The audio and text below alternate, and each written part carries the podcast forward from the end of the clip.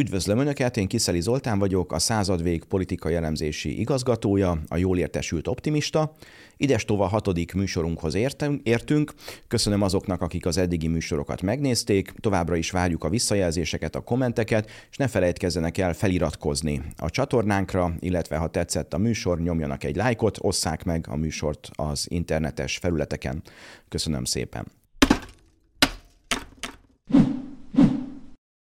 Mai műsorunkban szokás szerint elsőként a háborúról beszélünk, a fronthelyzetről, második témaként a kiszivárgott vagy kiszivárogtatott Pentagon iratokról fogok beszélni, harmadik témánk az Macron kínai látogatása, illetve a Kína-Európai Uniós viszony, és hát végül negyedik témaként pedig Pressman amerikai nagykövetnek a háborús plakátkampányáról fogok beszélni. Ez is műsorunk címadó témája, Pressman háborúja. De kezdjük a sort az elején. Bakhmutnál a front 1750 kilométerre van Budapestről. Azt látjuk, hogy az orosz csapatok fokozatosan törnek előre, úgy 60 kilométerre délre is, a másik frontszakaszon is egy, egy-egy ilyen nagy bekerítő hadműveletet látunk. Itt a térképen is azt látjuk, hogy az oroszok méterről méterre haladnak előre Bakhmutban. Eznek inkább szimbolikus politikus és taktikai jelentősége van, a stratégiai jelentőséget csak később fogjuk tudni megítélni. Azok a katonai szakértők, akiknek én hiszek, egy nagy felőrlő csatát látnak, ukrán oldalon komoly veszteségekkel, ami inkább a hadsereget érinti. Orosz részről is komolyak a veszteségek, azonban főként börtöntöltelékeket áldoztak fel az oroszok. Azt lehet látni, hogy a Wagner csoport kisöpörte az orosz börtönöket, nyilván látjuk, hogy az orosz ellenzékieket, vagy akik kritizálják a háborúkat, most már elítélik, van hely, hová lehet őket rakni. Ez elég cinikus módszer, de ugye láttuk, hogy 50 ezeren jelentkeztek a Wagner csoporthoz, ebből nagyjából 5 ezeren élték túl a 6 hónapos frontszolgálatot, tehát ez is egy olyan eszköz Oroszország számára, amivel katonákat tud toborozni. A fronthelyzetten annyi változás történt, hogy Bakhmut környékére az oroszok légideszantos katonákat telepítettek. Ez azt valószínűsíti, hogy előbb-utóbb bezárják a Katlant, de ez azt is jelenti, hogy egy több ezer ukrán katona maradott. Ugye nehéz kivinni őket, az oroszok belőtték a menekülési útvonalakat, és hát Zelenszky, ameddig ragaszkodik továbbra is ehhez a városhoz, szimbolikus jelentősége miatt, mint ahogy Stalin ragaszkodott Stalingrádhoz 42-ben, úgy úgy tűnik Zelenszky is ezt teszi, és hogyha ez így marad, akkor az oroszok ott a felőrlő háborújukat tovább tudják folytatni. Egy másik fontos hír a háborúval kapcsolatban, hogy a tavaszi offenzívák hogy állnak. Ugye pont a Bakhmuti csata az, ami az ukrán erőket felőrli. Könnyen lehet, hogy ukrán részről azokat a katonákat, akiket a tavaszi offenzívára szántak, egy részben át kellett csoportosítani Bakhmutba, vagy azokra a frontszakaszokra, ahonnan Bakhmutba átirányítottak katonákat. Az egy másik kérdés, hogy halad a, az ukrán katonáknak a kiképzése. Ugye itt is eltérő hírek jelentek meg. Az egyik hír szerint lassabban érkeznek a, a, a fegyverek, a kiképzés lassan halad, és hát ami nagyon fontos, hogy hiába képeznek ki katonákat egyenként vagy általánosságban hadviselésre, azért a csapatoknak össze kell szokniuk és kell tudni hagyatkozni a másikra, a taktikai utasításokat kell tudni követni, tehát mondjuk egy harckocsiban, hogyha hárman, négyen ülnek, akkor kell tudni mondjuk, hogy a, az egyik milyen gyorsan reagál a másiknak az utasítás, hogy össze kell szoknia ezeknek a katonáknak, hát meglátjuk, hogy ez mennyire fog sikerülni. Tehát a tavaszi offenzíva továbbra is várat magára, ez átvezet minket a második témához, a Pentagonból kiszivárgott, vagy kiszivárogtatott iratokhoz, Ugye itt, aki figyeli a YouTube-ot, főként az angol nyelvű YouTube-ot, emlékezhet arra, vagy emlékeztetik pontosabban, hogy 1968-ban volt már egy hasonló szivároktatás, akkor hasonló volt a helyzet, mint most. Ugye Amerika Vietnámban volt érdekelt, ugye 20 ezer kiképzővel kezdték, aztán félmillió amerikai katona lett belőle, és 50 ezer halott amerikai katona volt Vietnámban, és a akkor Westmoreland tábornok, az amerikai csapatok parancsnoka 200 ezer új amerikai katonát kért a félmillió mellé, és hát ugye ez egy vég nélküli háborút sejtetett, ezért valakik kiszivárogtatták ezt a kérést az amerikai sajtóba, és hát ezzel meghiúsult további 200 ezer amerikai katonának Vietnámba küldése, és ezzel igazából elindult az a szakasz, amikor Amerika kiszállt a vietnámi konfliktus éles részéből, átengedte a délvietnámiaknak a harcot, és a a délvietnámiak ugye pár év alatt, nagyjából 75-ig ugye kiszorultak Dél-Vietnámból is, és ismerjük a képeket, amikor a, a, a Saigoni amerikai követség tetteiről a helikopterek elviszik a, az utolsó amerikaiakat, hát hasonlókat látunk nem is olyan régen Kabulban, Afganisztánban, amikor az amerikaiak hasonló módon hagyták el Kabult. Tehát nagyon sok a párhuzam, erről majd talán külön részt is csinálunk, vagy külön kitérek majd erre, mert ez nagyon izgi, nagyon sok a párhuzam, és a tör történelem, mint tudjuk, ismétli magát, csak az a kérdés, hogy mit tanultunk belőle. Tehát, ha megnézzük például az első képünket, ami egy amerikai újságból van, akkor azt látjuk, hogy valódinak tűnő iratok szivárogtak ki. Ugye itt leginkább az a kérdés, hogy hogy jut egy 21 éves fiatal ennyi adathoz. Itt ez a térkép azért is fontos, mert ugye az ukrán légvédelem gyengeségét mutatja. Ez azért érdekes, mert a tavaszi offenzívához is szükség van az ukránoknak légifölényre. Amennyiben nem tudják biztosítani a légifölényt a támadás fölött, akkor az oroszok levadásszák a tankjaikat. Az is egy új fejlemény, hogy az oroszok áttértek a hadiüzemre, hadi gyártási, had, hadi gazdálkodásra pontosabban a, a gyártásukat átállították, három műszakban dolgoznak. Például a legújabb támadások során a brit honvédelmi minisztériumnak a szórakoztató részlege azt írja, hogy már Putyin háromszor meghalt, ugye már nem gyártanak fegyvereket, meg már kifogytak, meg a hűtőgépekből szerelik ki a, a, a, a csippeket. Ehhez képest az oroszok úgy tűnik, hogy a hiperszonikus kincsár rakétáik termelését felfuttatták. A legutóbbi Ukrajna elleni légitámadásban már a rakéták nagyjából 10%-a Kinzsár rakéta volt, amit arra használnak az oroszok, hogy prémium célokat lőjenek ki, például nyugati Patriot, Iris-T vagy NAMARS amerikai légvédelmi rendszereket, amivel pont az ukránoknak a légvédelmét gyengítik. Tehát ilyen szempontból nagyon érdekes folyamatokat látunk, hogyha ez így folytatódik, akkor nyilván a légi háború lesz az, ami igazából a tavaszi offenzívában érdekessé válik. Figyeljük ezeket a híreket, nem véletlenül helyeződött a hangsúly talán pont az ukrán légvédelem gyengességére, hogy ezt kéne most a nyugatnak megerősíteni. Itt ugyanaz a helyzet, mint más fegyvereknél, hogy mondjuk egy tízezer dolláros drón ki tud ütni egy millió dolláros vagy több millió dolláros tankot. Ugyanazt látjuk, hogy egy ilyen tízezer dolláros iráni drón például aktiválni tudja azokat a drága nyugati fegyverrendszereket, amelyek mondjuk több tízezer vagy akár százezer dolláros rakétákat lőnek ki egy ilyen tízezer dolláros drónra, vagy hogyha azzal, hogy aktiválják magukat, elárulják a pozíciójukat, ugye már is egy kincsár rakétával ki lehet őket lőni, és akkor egy akár milliárd dolláros Patriot rendszert is ki lehet lőni, mondjuk egy szintén drága orosz rakétával. Nyilván nem véletlen, hogy a kínai védelmi miniszter is Moszkvába látogatott, a kínaiak nagyon kíváncsiak az oroszoknak az eredményeire, hogy hogyan lehet az modern nyugati fegyvereket semlegesíteni.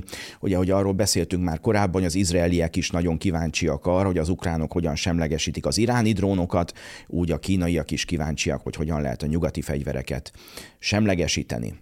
Tehát például a légvédelmi rész, ezt is érdemes figyelni a, a, a kiszivárogtatott iratokban.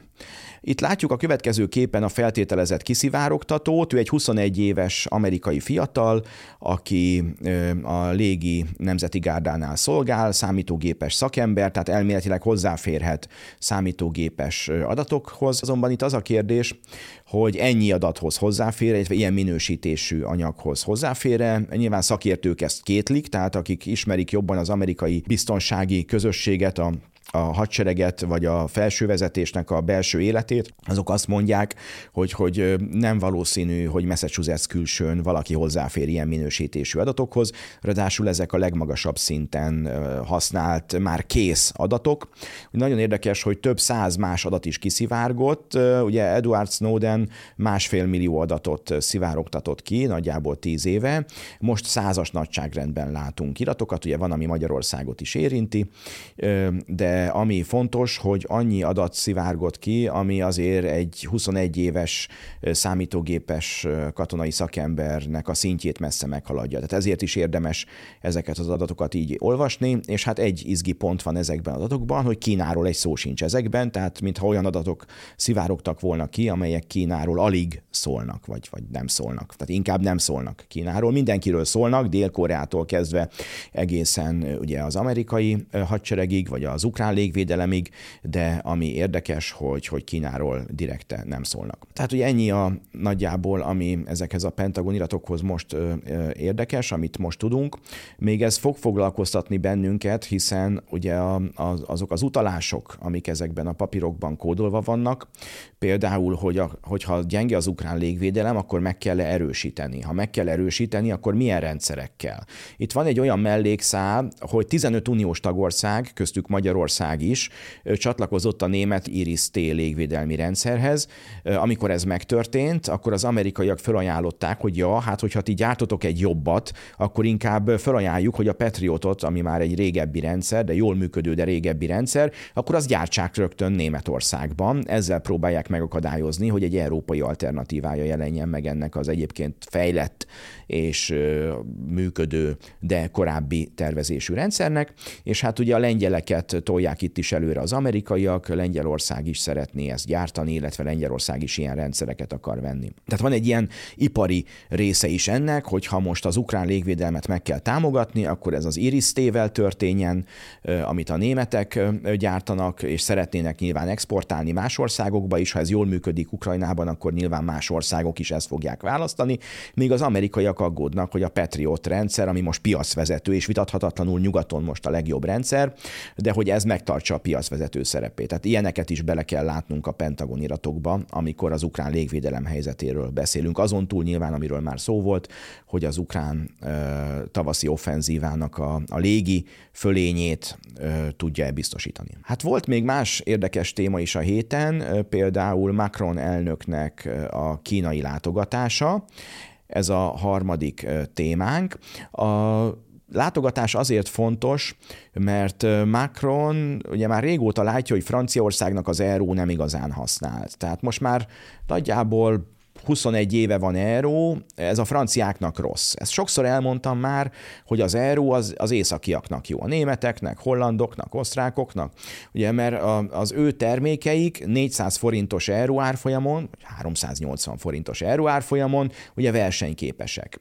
Hogyha mondjuk ketté szakadna az eurózóna, akkor a déli termékek, francia, olasz, spanyol termékek mondjuk 300 forintba kerülnének per déli euró, és az északi euró felértékelődne 600-650 forintra. Ez nyilván nem tenne jót a német vagy a holland termékeknek, ezért inkább a német adófizetőkkel megfinanszíroztatják a francia, olasz, spanyol, portugál, görög, belga államadóságot, és ezáltal az euró árfolyamát is lentebb tartják egy északi euróhoz képest, vagy egy német márkához képest.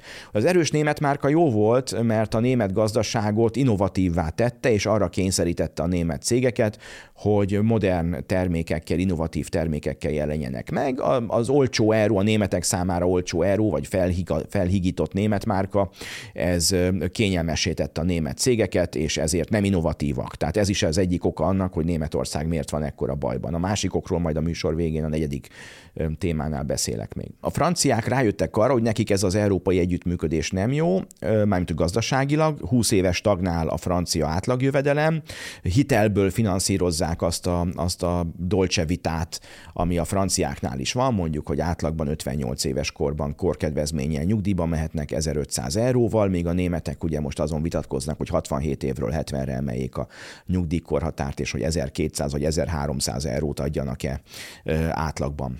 Tehát ilyen szempontból az, az euró rosszat tett a franciáknak, és most azt látjuk, hogy Brüsszel áttért egy tervutasításos gazdaságra, ez Green New Deal-nek tartják, mindent előírnak, tehát nem az van, hogy az ipar megmondja, hogy milyen tempóban lenne célszerű mondjuk a klímakibocsátást csökkenteni, hanem Brüsszel megad olyan célokat a Green New Deal keretében, amit az iparnak teljesítenie kell, ez nyilván magasabb költségekkel történik. Hát ahol meg nem működik a, a, a rábeszélés, mint pont a német és az orosz energiáról való leválásnál, ott meg, hogy Deus Ex Machina fölrobbantják a gázvezetéket, hogy akkor felgyorsítsák ezt az átállást, mondjuk az orosz foszilis energiáról a megújuló energiára, itt főként a zöld hidrogénre kell gondolni Németország esetében, vagy mondjuk az amerikai LNG-re, vagy az amerikai atomenergiára.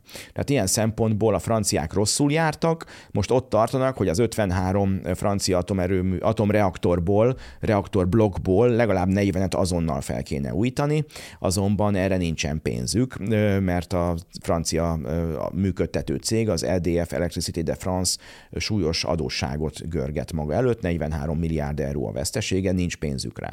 Ugye a franciák ezért szeretnének újabb közös uniós hiteleket fölvenni, amit a németek, hollandok, finnek nem támogatnak, a fukar országok.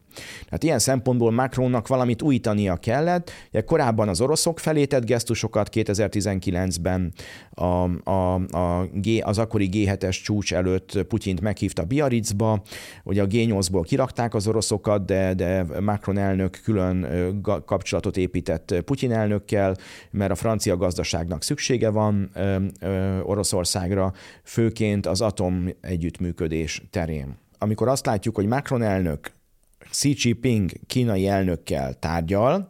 Ugye érdekes, hogy nyakkendő nélkül tárgyaltak, hogy ez a kép azt is mutatja, hogy Macron és Xi Jinping ugye kedélyesen beszélgetnek, nyitott zakóval, és Xi Jinping magyaráz Macronnak. Ez ugye egy ilyen aláfölé rendeltségi viszonyt is mutat, hiszen a franciák szeretnének eladni Kínában termékeket, bár ugye Mateusz Morawiecki lengyel miniszterelnök a múlt héten Washingtonban járt, és ott egy nagyon fontos fontos előadást tartott az Atlantic Councilban, ahol azt mondta, hogy hát a lengyelek exportálnak két és fél milliárd eurónyi terméket Kínába.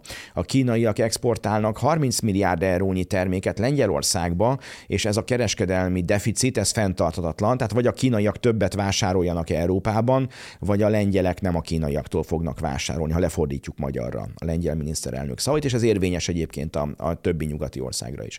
Tehát Macron még szeretne üzletelni a kínaiakkal, ahogy korábban az oroszokkal is szeretett volna. Ilyen szempontból azért is mondta visszafelé a repülőgépen egy interjúban, hogy az uniónak nem lenne szabad e, e, Kína e, és Tajván konfliktusa esetén automatikusan az USA és ezzel Tajván oldalára állni. Nem szabad, hogy az Európai Unió az USA vazallusa legyen, és hogy nem saját akaratát vagy érdekét követi, hanem az amerikait, tehát Macronnak ez a kijelentése leginkább a francia gazdaság stagnálása szempontjából értelmezhető, és az, hogy ha az oroszokkal nem üzletelhetnek, legalább a kínaiakkal akarnak. Na erre jelent meg, és a következő képünkön azt látjuk, hogy Ursula von der Leyen még március 30-án tartott egy nagy beszédet kínai útja előtt, ahol egy új fogalmat vezetett be, hogy az amerikaiak decouplingot akarnak Kínától, ez azt jelenti, hogy Európa váljon le Kínáról a gazdaságilag, mint ahogy az orosz foszilis energiáról is levált. Ugye von der Leyen egy köztes fogalmat vezet be, a de-risking, a rizikócsökkentés fogalmát. Magyarul ő azt a javaslatot teszi egy köztes megoldásként, hogy a tömegtermékeknél, és a a, a, a, a fehér nemű, a bögre, a műanyag alátétek, meg az ilyen tömegtermékeknél nyugodtan maradjon Kínában a gyártás, mert ezek nem jelentenek komoly hozzáadott értéket, hogy is környezetszennyező, munkaintenzív folyamat maradjon csak a kínaiaknál, azonban a prémium szegmensben, például az 5G hálózatban csökkenteni kell a függést Kínától, és a derisking jegyében a stratégiai ágazatokból ki kell szorítani a kínaiakat. Ilyen lenne egyébként az 5G, ugye egyre többet hallunk arról, hogy a németek is eldöntötték, hogy a Huawei-t és az LTT-t kiteszik az 5G-ből. Ugye ennek nyilván olyan szempontjai vannak, hogy ahogy havonta csak három tigris tankot tudnak gyártani a németek, úgy nem lehet ilyen 5G transponder tornyokat sem, vagy átjátszó állomásokat sem korlátlanul gyártani. Tehát itt is ugye először meg kell nézni, hogy milyen tempóban lehet a kínai már beszerelt átjátszó állomásokat európaira vagy amerikaira cserélni. Nyilván a németek megpróbálják az egyébként is harmadgyenge német mobiltelefon és internet hálózatot nem azonnal tönkretenni, hanem egy folyamatos cserével kicserélni, de hát itt gondolhatunk egyébként a Kínában összeszerelt biztonsági kamerákra is, amiből csak Németországban 85 ezer darab van. Ezeket is mind le kéne cserélni olyanokra, amiket nem Kínában gyártottak. Tehát ezek azok a kérdések, amik például Macronnál inkább vészhelyzetet jelentenek, hogy ő ezt nem akarja, mert a francia gazdaságnak jobb, hogyha azért azokba a, a kínai szélkerekekbe vagy, vagy erőművekbe azért francia turbinák, alkatrészek is benne vannak. Az amerikaiak ezt nagyon nem akarják, és egyébként itt Trump elnök visszatérése ezt csak felgyorsítaná, hiszen Trump volt az, aki a Clean Network keretében a Huawei-t már kizáratta a Google alkalmazások közül, tehát ilyen szempontból a republikánus párt ebben a szempontból héjább, mint most Biden, aki nem csak a fia Hunter Biden kínai érintettsége miatt zsarolható talán Kína részéről, hanem ő egy lassabb átállást akar, nem véletlenül engedték be a kínaiak a BlackRockot még 2020 nyarán a, a kínai tőkepiacra első nyugati nagy befektetési alapként, vagy próbálják úgy összekötni Kínát és a nyugatot a stratégiai ágazatokban, a pénzügyi szektorban például, vagy az akkumulátorgyártásban, hogy, hogy ez a leválás ez minél hosszabb és minél fájdalmasabb legyen. Tehát azért ez is egy nagyon izgi terület, tehát Macron itt a francia érdeket, főként gazdasági érdeket képviseli, és vállalja a konfliktust Amerikával, illetve az Európai Unió központjával. Ez felértékeli nyilván Macront, hiszen ő nem akarja, hogy az európai döntéshozatal lesz a tervutasításos rendszer tovább vigye.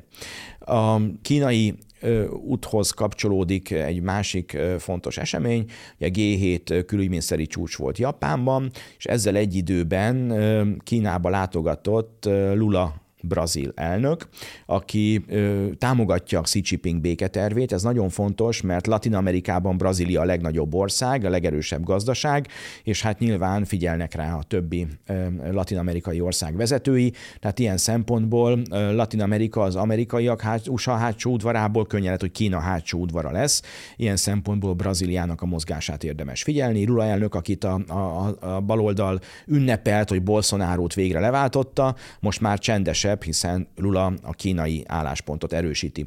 Egy nagyon érdekes folyamat játszódik, erről is már többször írtam, hogy a digitális dollár és a Petrolján kapcsán, vagy korábban a, a Superliga kapcsán, vagy más digitális valuták kapcsán, hogy erősítik az úgynevezett új fejlesztési bankot, erről látunk egy képet, a New Development Bank, a BRICS országok hozták létre, azzal a céllal, hogy a világbanknak és a valuta alapnak létrehozzák a globális alternatíváit. Ugye ezek a Bretton Woods-i rendszer részeként jöttek létre 44-ben, és Amerikának egy ilyen kvázi vétójoga van benne, ugye a valuta alapban, mint a világbankban, és a kínaiak, a brazilok, indiaiak, olyan oroszok olyan alternatív fizetési rendszereket akarnak, amelyeket az amerikaiak nem blokkolhatnak. Ugye az, hogy Oroszország devizatartalékának a felét, nagyjából 300 milliárd dollárt befagyasztottak szankciókkal nyugaton, ez arra készteti a világ nem nyugati részét, ez a világ kétharmada, hogy kivonja a pénzét nyugatról, hiszen bármikor, bármelyik ország szankcionálható lesz, mondjuk a szaudiak kibékülnek az irániakkal, akkor már könnyen lehet, hogy előbb-utóbb ezeket is szankcionálni fogják, ha az amerikai érdekből kitáncolnak, a petrodollárból kitáncolnak, és ezért elkezdik kivonni a pénzüket nyugatról, és olyan alternatív formákat keresnek, a SWIFT rendszerhez képest mondjuk a, a központi bankok digitális valutáját, amit egymás közt lehet átutalni, nem kell hozzá a SWIFT rendszer, ami Amerikában ellenőrzött, és egyrészt, hogy az FBI belelát, a CIA belelát, másrészt szankciókat vethetnek ki. Látjuk, az oroszokat is kirakták a SWIFT-ből, nehéz velük kereskedni, ezért is van az, hogy olyan alternatívákat keresnek, például a, a központi banki ö, ö, kriptovalutákat, digitális valutákat, vagy például új formákat, amelyeken keresztül ki tudják az amerikai szankciókat és másodlagos szankciókat kerülni. Ez az új bank is ennek az egyik jele. Tehát érdekes folyamatok zajlanak itt is, a nyugati hegemóniának a dedollarizáció, a dollártól való ellépés általi gyengítését látjuk, és hát ebben India is ott van, hiába próbálják ugye Kínát, Indiát egymással szembefordítani, vagy Oroszországot és Indiát egymással szembefordítani, az amerikai dominanciát, hegemóniát nem nagyon szeretik. Ugye sokan elmondták, nagyon egyetértek ezzel a meglátással, hogy a nyugat, sajnos a mostani brüsszeli és washingtoni vezetés egy kulturális imperializmust követ, ők a saját egyébként abnormális vagy világidegen értékeiket, mint a gender ideológiát akarják rákényszeríteni a világra, amit a világ nagy része nem akar. Kínának egy gazdasági imperializmusa van, hát ők kereskedni akarnak, ezt a óriási kereskedelmi töbletet akarják fenntartani, hát ugye itt lehet azért tárgyalni. Maláziában például sikerült egy vasútvonalnál újra tárgyalni, és a kínaiak mondjuk egy kisebb profittal is megelégedtek, csak hogy ők építhessék a vasútvonalat. Tehát érdekes folyamatokat látunk itt is. Térjünk át negyedik témánkra, ami a címadó témánk, Pressman háborúja. Az amerikai nagykövet sokszor elmondtam, inkább egy aktivista. Az én szememben ő nem egy diplomata, aki ugye kimért, óvatos, hanem egy aktivista, aki egy célt követ, se lát, se hal Tóbiás, megy előre, nem érdekli semmi, csak az, hogy az ő agendája, az ő célja teljesüljön, és nem hajlandó kompromisszumokra. Ez a my way or the, or the highway, mondja az amerikai. Tehát ő egy aktivista. Én azt javaslom, hogy így nézzünk rá, mint akinek az a cél, hogy bepofozza Magyarországot, vagy bepréselje Magyarországot ebbe a nyugati mainstreambe, ami az USA-nak jó, nyilván azért ő az amerikai nagykövet, hogy az USA-nak az érdekét képviselje, de Európának, az európai szövetségeseknek és köztük Magyarországnak nem jó. Tehát ilyen, így érdemes ezt a háborús plakát kampányt is nézni. A plakátot itt látjuk. Miért veszélyes, és miért gondolom, hogy ez egy háborúpárti szöveg? Ugye azt írja, egyrészt ugye az 56-os hasonlata szégyenteli az amerikaiakra és az ő tanácsadóikra nézve, ugyanis pont Amerika hagyta cserben Magyarországot 56-ban, mi magyarok megtanultuk, hogy mindig van egy, egy fontosabb válság. A szuezi válság volt 56 őszén az, amikor az egyiptomiak államosítani akarták a csatornát, a franciák, angolok és az izraeliek megtámadták Egyiptomot, és ez a háború fontosabb volt, mint Magyarország. Tehát maradt a, a teheráni és a jaltai paktum. Amerika azt kérdezte, meghalni Magyarországért? És azt mondták, hogy nem ugye érdemes elgondolkodni a lengyeleknek, hogy meghalni Lengyelországért, meghalni Ukrajnáért, az USA-ban vajon mit válaszolnak erre. Tehát 56-os hasonlat már nem jó. Akkor is mondták, hogy jönnek, aztán nem jöttek. Utaltam a második részben a Pentagon aktáknál arra, hogy Vietnámban is megjött, el, eljött az a pont, 1968 elején a TET offenzívánál, a Vietcong offenzívánál, amikor az USA húzott egy vonalat, hogy innen tovább már nem eszkalálják a konfliktust, mert Amerikának az többet árt, mint használ. Tehát 56 ilyen szempontból bukó az amerikai nagykövet háborúpárti plakátkampányánál. Másik szempont, ami miatt ez nagyon veszélyes, az az, hogy ugye azt mondják, hogy akkor lesz béke, ha az oroszok kivonulnak. Jó, de honnan? Ugye e, nyilván Ukrajnának a szuverenitása a 13-as állapotok szerint értendő, tehát a nemzetközi határok között a Krimfélsziget is nemzetközi jogilag Ukrajna része. Azonban de jure, és ez nyilván így is helyes, mert nemzetközi jogot tisztelni kell, és megvan a módja, hogyan lehet megváltoztatni. Azonban de facto az oroszok a Krimfélszigetet elfoglalták.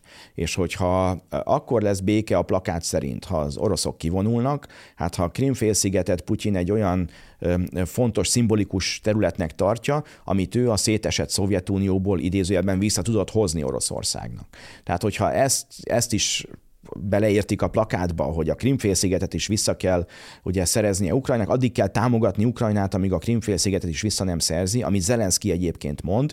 Ugye Zelenszky szerintem az ő szempontjából helyesen azt mondja, hogy minden a Krimfélszigeten kezdődött, és minden ott is fog véget érni, akkor ez azt jelenti, hogy az oroszoknak ez egy olyan vörös vonal, aminek az átlépése esetén akár nukleáris fegyvereket is bevethetnek. Ugye itt ezért fontos, amit Orbán Viktor mondott, és ezt a bejátszást javaslom, hogy hallgass hallgassuk is meg, amit a múlt pénteki rádióinterjúban a miniszterelnök mondott. És ilyenkor az embernek borsódzik a háta. A másik hír pedig, hogy az oroszok talán válaszképpen Belorusszia területére taktikai atomfegyvereket telepítettek. Tehát a háború eszkalációja most már egész világosan mutatja, hogy elértük a nukleáris fegyverek határvonalát. Tehát múltkor is mondtam, hogy nem irodalmi túlzás az a félelem, amely mindannyiunkban ott munkál, hogy a háború további kiterjedése az előbb-utóbb valamilyen típusú atomfegyver bevonásával is járhat.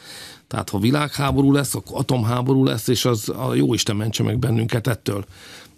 Én nem akarom azt mondani, hogy hónap reggel bekövetkezhet, de az eseményeknek a lejtése, az, a ritmusa, a menetiránya, az ebbe az irányba mutat. Orbán Viktor arról beszél, hogy ha világháború lesz, akkor az könnyen atomháborúvá válhat. Nagyon fontos ez a meglátás, ugyanis azt látjuk, hogy a lengyel elnök tavaly októberben azt kérte, hogy ha már F-35-ös amerikai gépeket vesznek, az USA részesítse Lengyelországot is a nukleáris részvételben. Értsd, hogy az, a lengyel F-35-ösökre amerikai nukleáris rakétákat is lehessen akasztani, adott esetben, ha az USA ezt megengedi. Ez a németeknek, olaszoknak már megengedett, de a lengyeleknek nem. És hát ugye erre válaszul küldött küldött Putyin elnök rakétákat Belarusba, atomrakétákat, hogyha ez bekövetkezik, és az USA előbb-utóbb Lengyelországba és vagy Romániába is, ahol szintén F-35-ösöket akarnak venni, nukleáris rakétákat telepít, vagy ennek a lehetőségét megnyitja a Románia és Lengyelország számára, akkor nyilván Oroszországnak erre valamilyen választ kell adnia. És hát ugye a Krimfélszigetről már beszéltem, tehát hogyha a, a, az ukrán offenzíva a Krimfélszigetet is érinti, akkor ez egy sokkal durvább szintre emeli a konfliktust, ami az oroszoknak egy kimondott vörös vonala. Tehát ilyen szempontból tényleg egy atomháború nem azonnal, de egy világháborúnak az eszkalálódása esetén elképzelhető, hiszen egyre több atomfegyverért kiáltó ország van, arról nem is beszél, hogy Irán is szeretne atomfegyvert, Észak-Korea is szeretne atomfegyvert. És hát még egy fontos része volt ennek a, a múlt szerdai bejelentésnek. Ebben a videóban, akit érdekel, jobban elmagyarázom, hogy mi az igazi lényege a bejelentésnek, ugyanis nem Pressman jelentette be a legdurvább szankciókat, hanem Blinken külügyminiszter. Azért kellett Pressmannek délutánig várnia, hogy ne előzze meg Blinkent, aki bejelentette többek között azt is, hogy 120 orosz entitást szankcionálnak, köztük a Rosszatom két leányvállalatát, ami szerintem, és ebben az előbb hivatkozott videóban erről beszélek, hogy előkészíti azt, hogy Európát, ahogy levágták az orosz foszilis energiáról, értsd, akár felrobbantotta valaki az északi áramlat gázvezetéket, úgy akarják Európát leválasztani a Rosszatomról is. Ez főként a franciáknak fájna, mert a franciák a Framatom a Rosszatommal nagyon szorosan együttműködik, és szeretné is ezt az együttműködést fenntartani. Magyarország is szeretné a Rosszatommal felépítetni a Paks 2 atomerőművet, és az, hogy az amerikaiak elkezdték még csak két leányvállalaton keresztül a Rosszatomnak a, a, a szankcionálását, ez abba az irányba mutat, hogy át akarják ezt a nukleáris piacot is venni, és az amerikaiak szeretnék Európában a nukleáris energiát adagolni. Ez azért fontos, mert az energiaintenzív termelés egy része már most elvándorolt, például Németországból a, a, a, a vegyipar vagy a gyógyszeralapanyaggyártás Kínába, az energiaintenzív e, iparágak, például a kohászat és az akkumulátorgyártás meg az USA-ba. Ha az USA határozza meg, hogy mennyi atomerőművi fűtőanyagot kapunk, vagy hogy milyen milyen technológiát kapunk, lesz-e alkatrész, nem lesz alkatrész, akkor nyilván Európának az ipara még jobban kitév, ki lesz téve Amerikának ezért sem mindegy, hogy kivel üzletelünk.